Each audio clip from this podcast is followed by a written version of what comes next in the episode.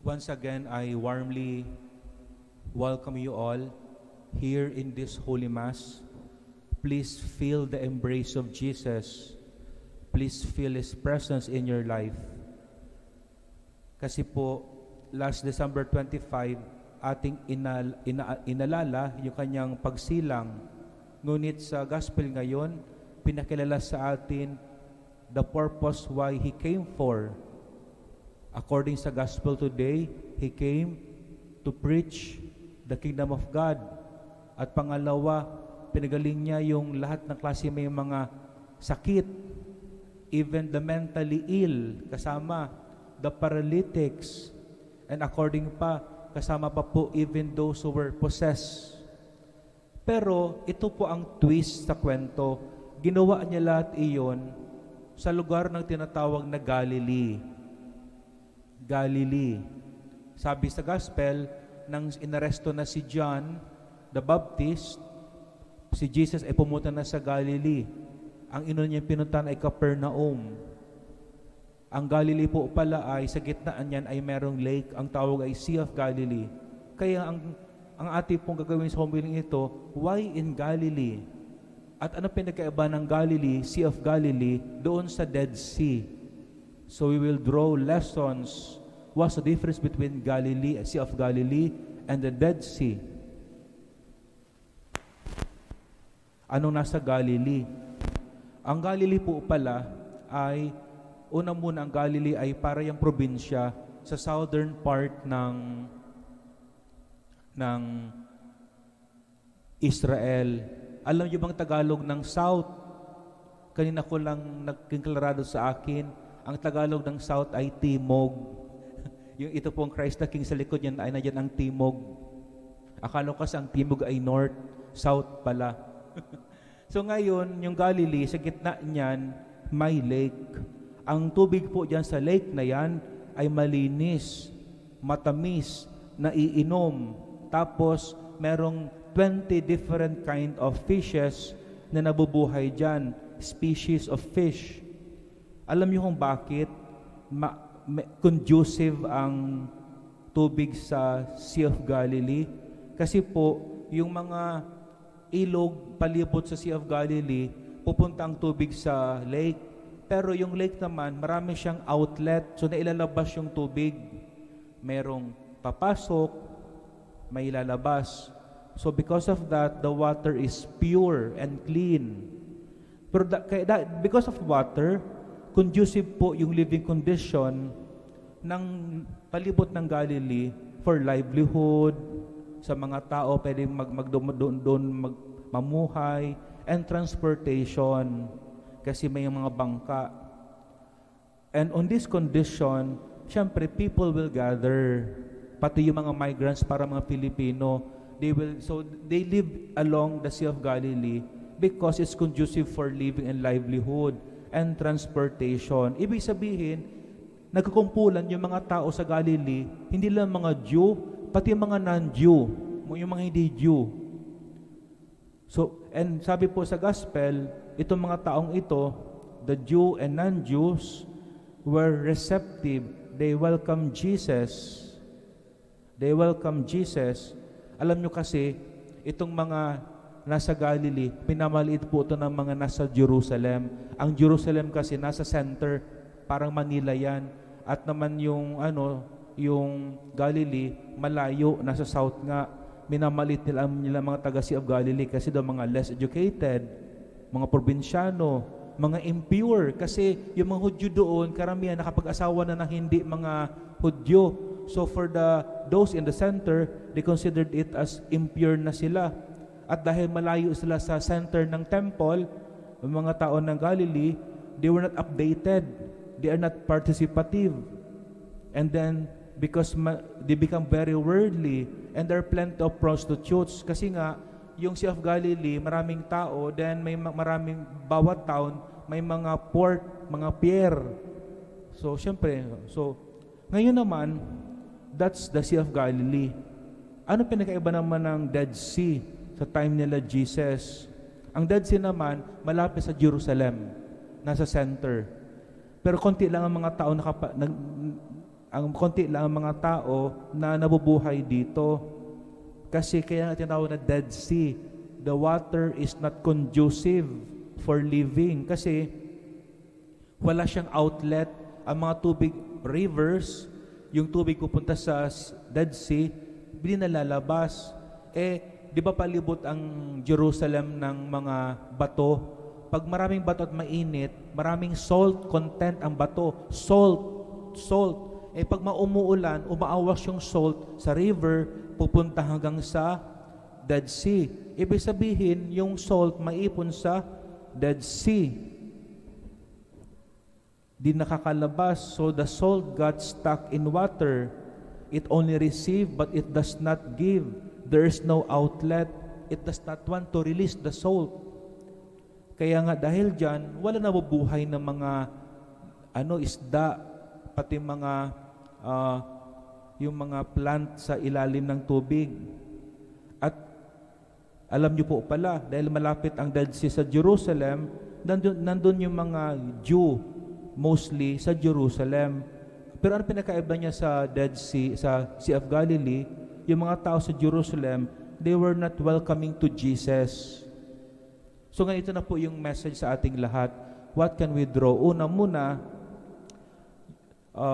yung mga tao sa Sea of Galilee, they were welcoming of Jesus because they were humble.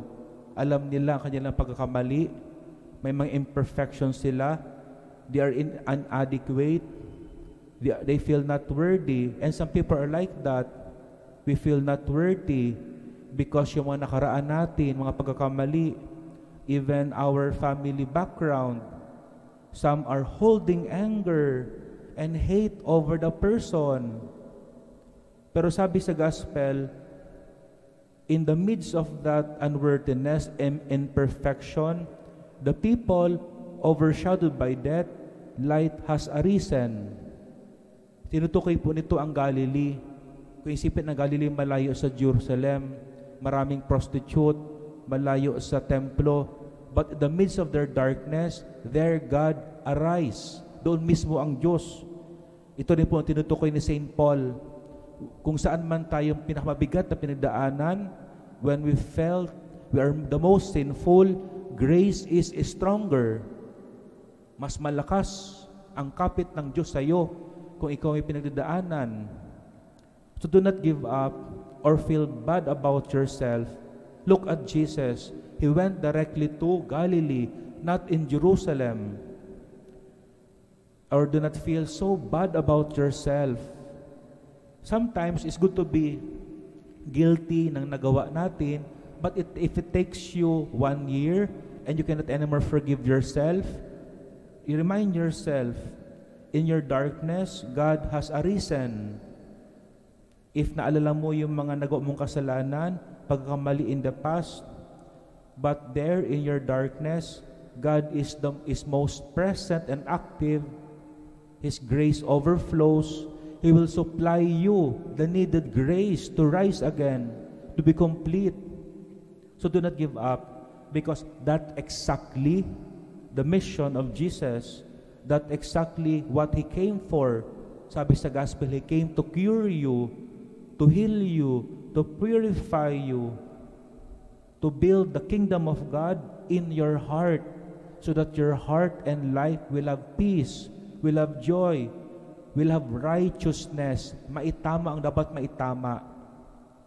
So please be very patient with yourself. Do not be too hard on yourself. Pangalawa naman po pala, sabi nga po nang nabasa ko, you may have a past, may manakaraan kayo, but it does not mean that you don't have a future. You have a future because Jesus will give priority to the humble of hearts. Pangalawang lesson naman po pala, pinapala sa atin na ang isa sa main recipe talaga para ang isang buhay ng tao, pamilya, relasyon, maging matibay at maging matiwasay, it will flourish and grow. Huwag niyong kalimutan yung principle of give and take. Parang sa Sea of Galilee, anong nangyari sa Dead Sea? Namamatay kasi it only receive but it does not give. It does not want to purify. It does not want to let go. While the Sea of Galilee, He gives and He takes and He gives. So paala po yung tubig sa Dead Sea, actually mayaman sa mineral. Kaya yung salt po doon sa Dead Sea, binibenta, pinagkakitaan. Pero ito ang turning point. The water may be rich, but it's when you taste it, it's bitter. And it's harmful and not life-giving. In short, paala po sa lahat ngayon, lalo na mga nasa online and those in the shrine, huwag po mag-ipon ng maraming galit sa puso. Huwag mag-ipon ng maraming negative thoughts. Magpapigil po kayo sa Holy Spirit. Magpapigil. Kasi even the Holy Spirit would like to tell you, come in peace. Ikaw naman, negative thoughts pa rin. Magpapigil na po kayo sa Diyos. Huwag mag-ipon ng kayabangan. Huwag mag-ipon ng maraming doubts and worries. Instead, mag-ipon kayo ng maraming lakas na galing sa Diyos. Instead of worry, faith and belief. Huwag mag-ipon ng maraming kasalanan. Kasi sabi ni Father Willie Villegas, lahat ng kasalanan, pagbabayaran. So, ibig sabihin, kung marami kang naipon na kasalanan, ang dami mong babayaran. So, paala po yan. At magiging, di ba, the water, your life will not be sweet but bitter. At huwag mag-ipon ng maraming hopelessness. If you feel so down, magpapigil po kayo sa Diyos. Let God rise you up. At last, huwag po mag-ipon ng maraming reklamo o panghihinayang. Dapat hindi nagka-COVID. Dapat hindi nangyari sa amin ito. Dapat nagkatuluyan kami. Dapat hindi ka nagkamali. Dapat hindi ako nagkamali. Huwag po tayo mag-ipon. Kundi ipunin niyo ang grasya ng Diyos sa buhay po ninyo so that life and the grace of the Holy Spirit will overflow. You must know the timing when to let go, to receive, but also to give. You must know the timing. Open the gates of your heart. Choose the Sea of Galilee. Choose the Sea of Galilee. Open the gates of your heart. Release it. Unload it. Release it. Unload it. Like po, just in case, in closing, kung nainis ka, di ba, may nagawa sa iyo yung taong mali, whole day na iniisip mo pa, di ka nakakatulog. Sometimes you have to decide, you have to release already the pain. Release the anger, the frustration, disappointments, and pain. And then, be open to new beginnings. So God bless everyone. This is what Jesus came for. Let us be joyful and be glad because He came to bring light, peace to our lives.